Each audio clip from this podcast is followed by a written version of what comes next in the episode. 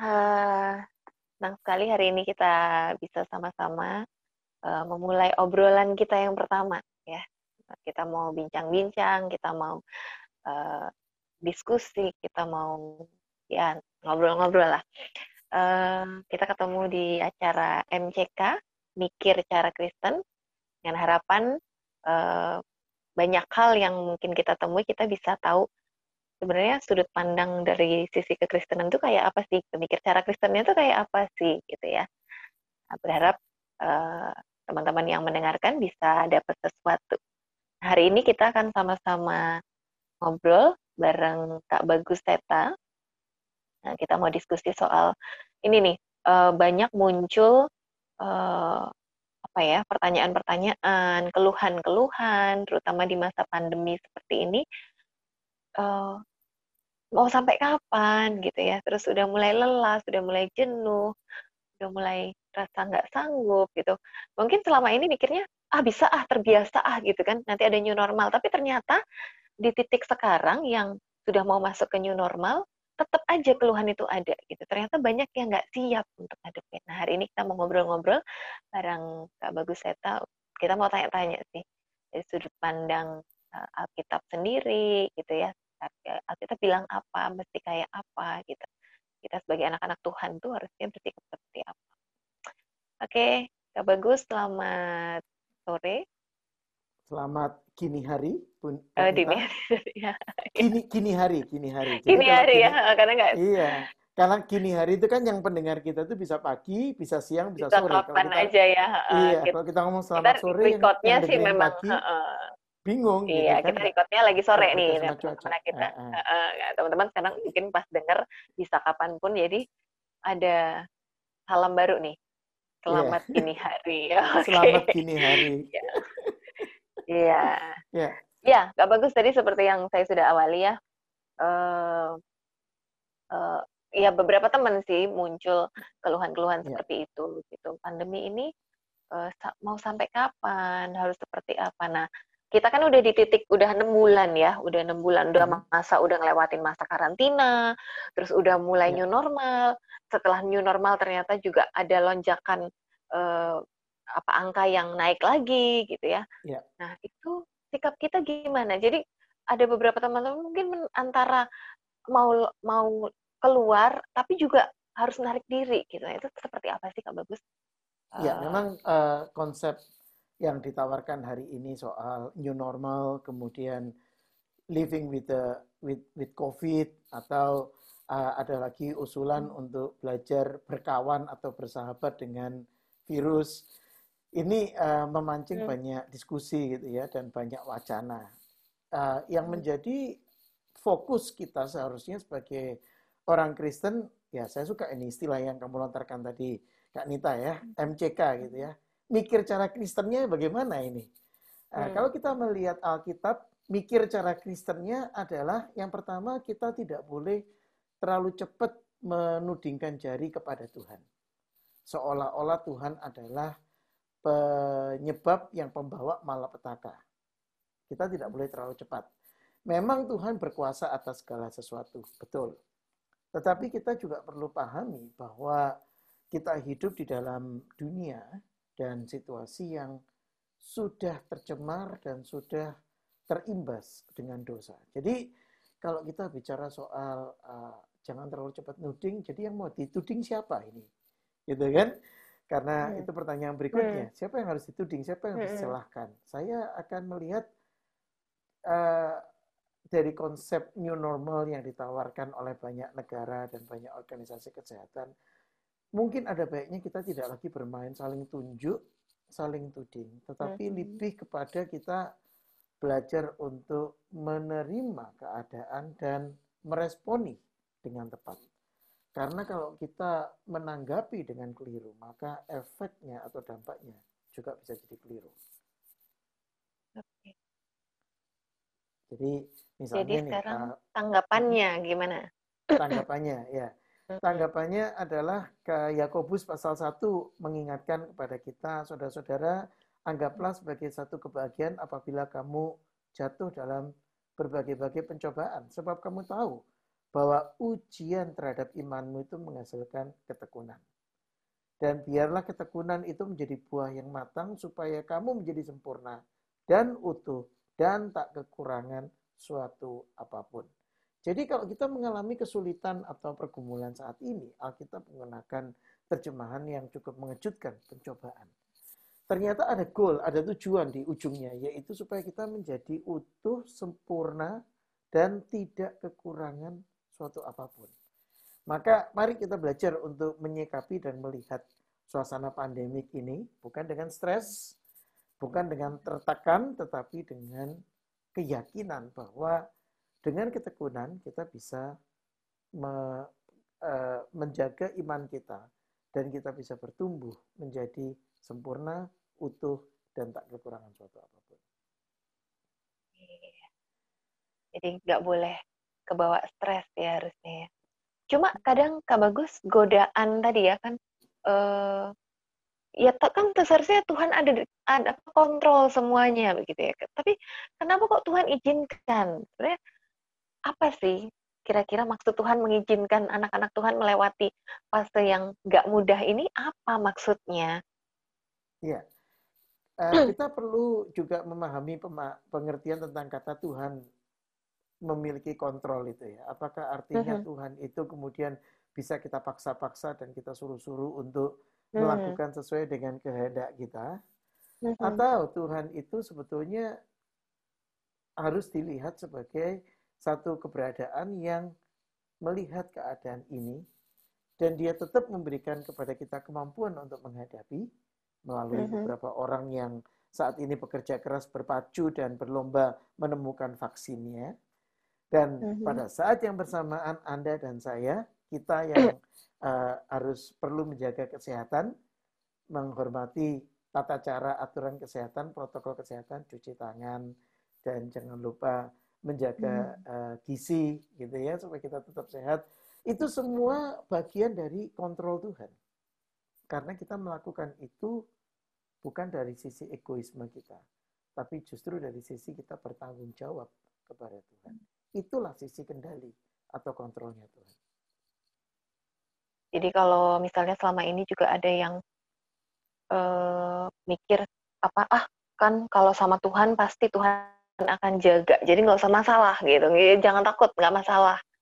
Uh, kayak makanya yang suka rame ya ibadah aja tetap ibadah gitu ya rame-rame kumpul-kumpul nggak usah pakai masker. Ternyata nggak juga ya, tetap ada tanggung jawab, nggak usah pakai masker gitu ya. Iya. tetap ada tanggung jawab ya, tetap ada yeah. Iya. uh, bagian kita untuk kita juga terlibat dalam kontrol Tuhan yang Tuhan kontrol nyatakan. Oke. Okay. Terus kalau misalnya nih Kak Bagus uh, lebih praktisnya ya kalau misalnya kita dalam rutinitas ya yang tadinya bisa leluasa melakukan ini itu, terus harus terbatas. Nah, itu kan ada harus ada apa ya eh, kebijaksanaan hikmat untuk bisa ngelola stres. Mungkin Kak Bagus ada pesan-pesan tersendiri, ada saran-saran tersendiri untuk eh, itu tadi kan dibilang jangan stres, tapi caranya gimana Kak dengan yeah. situasi yang begini itu kenyataannya berhadapan itu dengan stres itu gitu. Iya, yeah. ini uh, pertanyaan yang sangat baik sekali Kak Nita. Memang uh-huh. stres itu kalau kita baca di Alkitab, mengejutkannya adalah sesuatu yang real. Bahkan Nabi Tuhan uh. pernah mengalami keadaan dia mengalami ketakutan luar biasa.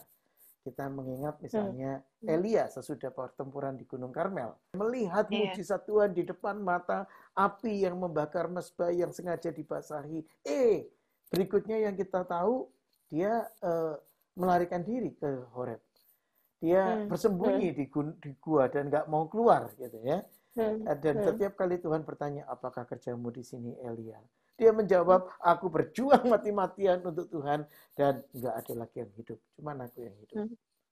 Dia me, me, me, menimbulkan satu pengasihan diri gitu ya, self pity yang yang berlebihan di sana yang bagi kita membuat kita jadi berpikir kok bisa ya orang yang sudah melihat mujizat yang begitu nyata dari surga kenapa dia bisa kemudian mengalami stres yang sedemikian nah yang ingin saya tunjukkan adalah itu ada sebuah realita. Itu adalah satu pergumulan yang kita hadapi secara real dalam hmm. hidup. Bagaimana cara menghadapinya? Bagaimana cara meng, uh, menanganinya? Kalau kalau kita ngomong hmm. mencegah itu kayaknya terlalu teoritis begitu ya. Hmm. Saya akan lebih real kepada bagaimana kita menghadapi dan menanganinya. Tuhan memberikan satu cara kalau kita mengingat kembali perjumpaan Elia dengan Tuhan di Gunung Horeb itu. Ketika Tuhan mengatakan kepada Elia, keluarlah aku akan menunjukkan diriku kepadamu. Maka Elia melihat api yang membara. Elia mendengar gemuruh angin yang luar biasa. Tapi Tuhan tidak ada di sana. Kemudian dalam nah. sepoi-sepoi angin Tuhan berbicara. Maka cara pertama untuk meng handle atau menangani stres menurut pemahaman Alkitab ini adalah apakah kita mengakui dan mengenali mengenali Tuhan? Apakah kita okay. siap untuk mendengar Tuhan? Karena yang lebih sering terjadi ini Kak ya, kita ini ngakunya Kristen nih, ngakunya ini percaya sama Tuhan, uh -huh. nih, rajin nih ke gereja nih, aktif uh -huh. dalam kegiatan yeah. pelayanan. Tapi giliran ketika kita menghadapi kesulitan, seolah-olah kita itu merasa perasaan pertama itu ditinggal oleh Tuhan. Padahal ya. Tuhan kan kita Sering tahu ya. Tuhan nggak nggak pernah meninggalkan kita kan. Mm-hmm. Tapi kenapa iya. perasaan itu bisa muncul? Dari mana perasaan itu bisa muncul? Ini yang saya amati dan cermati sebagai godaan atau gangguan. Apakah itu uh, dari teman-teman? Kalau kita melihat kisah Ayub gitu ya, kan sebetulnya Ayub itu baik-baik mm-hmm. saja itu. Uh, dicobai ya oke okay lah dia masih bisa terima kasih sama Tuhan. Eh teman-temannya datang ngomong lu siyuk kayak gitu. Makanya lu menderita gitu kan? Jadi suara dari luar inilah yang kemudian masuk mempengaruhi. Bisa juga dari dalam diri kita. Ke ketidakpercayaan kita ketakutan kita kecemasan kita. Dan ini tidak hanya menyerang orang yang sedang bertumbuh dalam Orang yang sudah hmm. matang di dalam iman, dewasa di dalam iman pun masih bisa mengatakan. Satu hari ini satu jemaat saya yang ngomong kepada kami dalam pertemuan gereja uh, secara virtual tentu saja, tapi dia ada di sana. Hmm. Dia mengatakan Kamis ini saya akan menjalani pemeriksaan yang cukup uh, intensif di hospital, di rumah sakit. Dan saya takut. Hmm.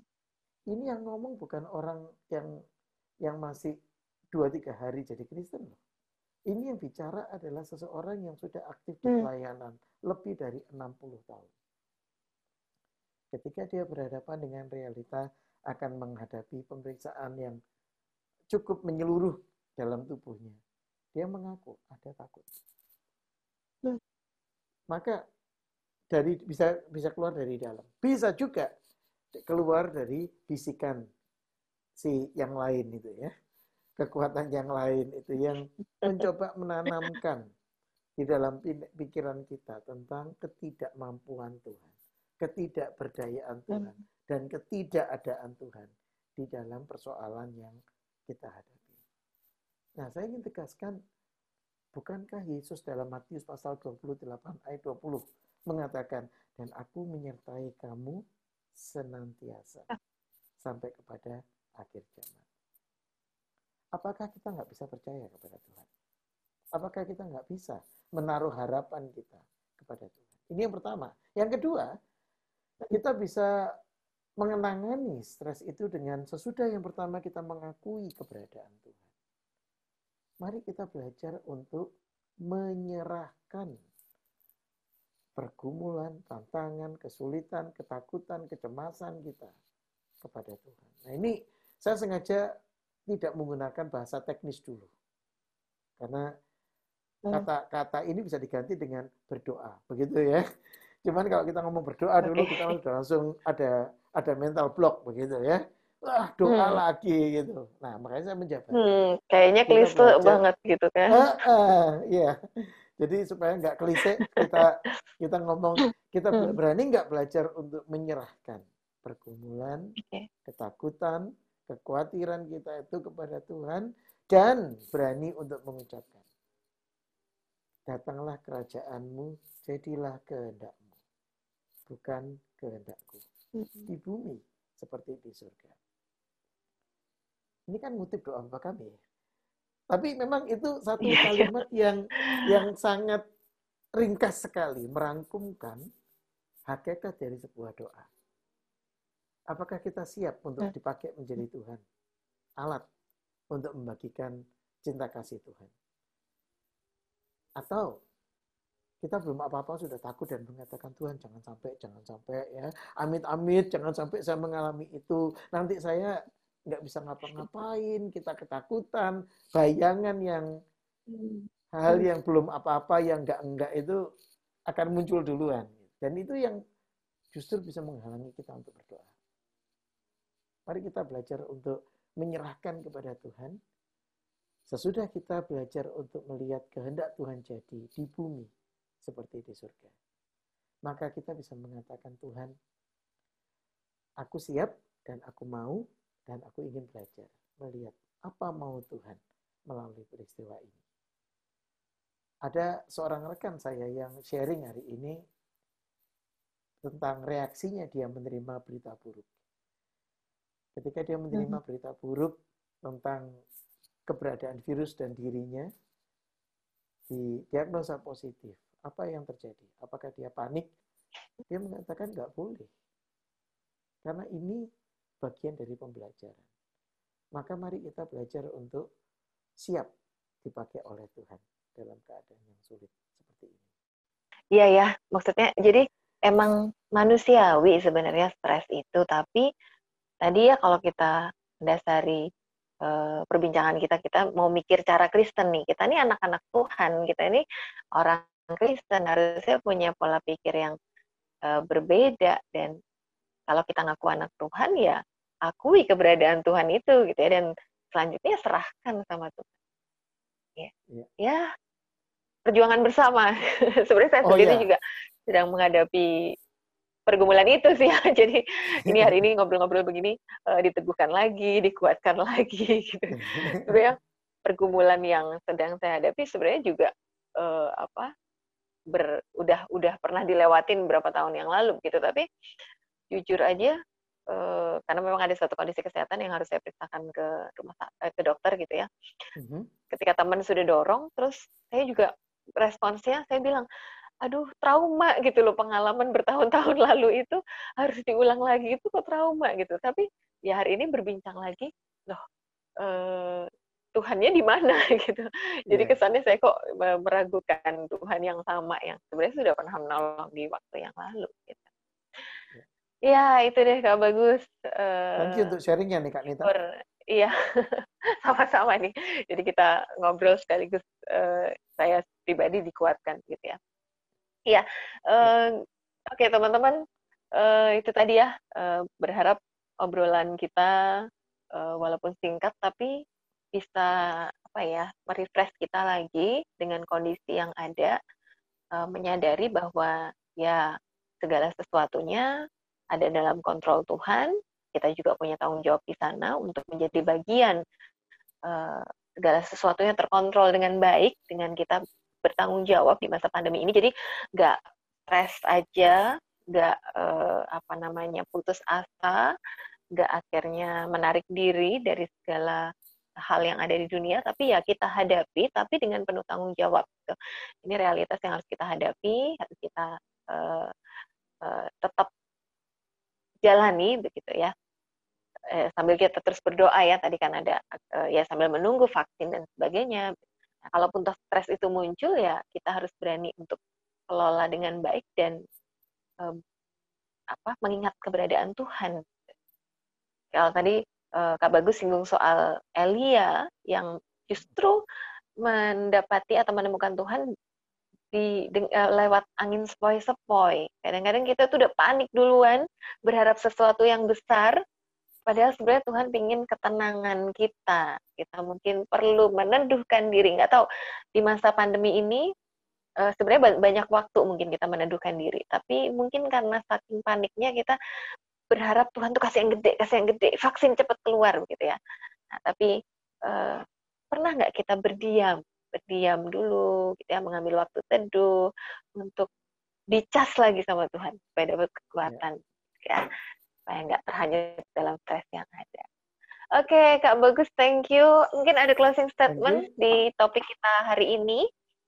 Uh, ya, uh, closing statement tutup. untuk hari hmm. ini adalah Tuhan ada dan keberadaan Tuhan tidak dapat dibatasi oleh ketidakmampuan manusia, oleh kemauan manusia, ataupun oleh kemampuan manusia. Karena Tuhan akan selalu ada dan tetap ada. Dan dia menyayangi kita di dalam Tuhan Yesus Kristus. Semoga membantu. Amin. Ya, ya, semua teman-teman, para pendengar yang uh, mungkin hari ini sama-sama mendengarkan Semoga kita semua diberkati ya, semoga kita terbantu dengan uh, setiap perbincangan yang ada dan benar-benar bisa mikir cara Kristen ya, yeah. khusus dalam topik uh, pandemi, gimana sih ngadepin pandemi ini, gimana cara kita meresponsnya dengan tepat bagi anak-anak Tuhan. Oke, okay. terima kasih yeah. banyak Kak Bagus untuk uh, sesi hari ini. Uh, kita akan ketemu lagi sama Kak Bagus untuk uh, sesi berikutnya di topik yang berikutnya. Uh, jadi jangan ketinggalan, bisa ditongkrongin terus podcastnya. Oke, okay. Makasih Kak. Bagus. Makasih. Sampai ketemu ya. Sampai ya, ketemu, Tuhan berkati.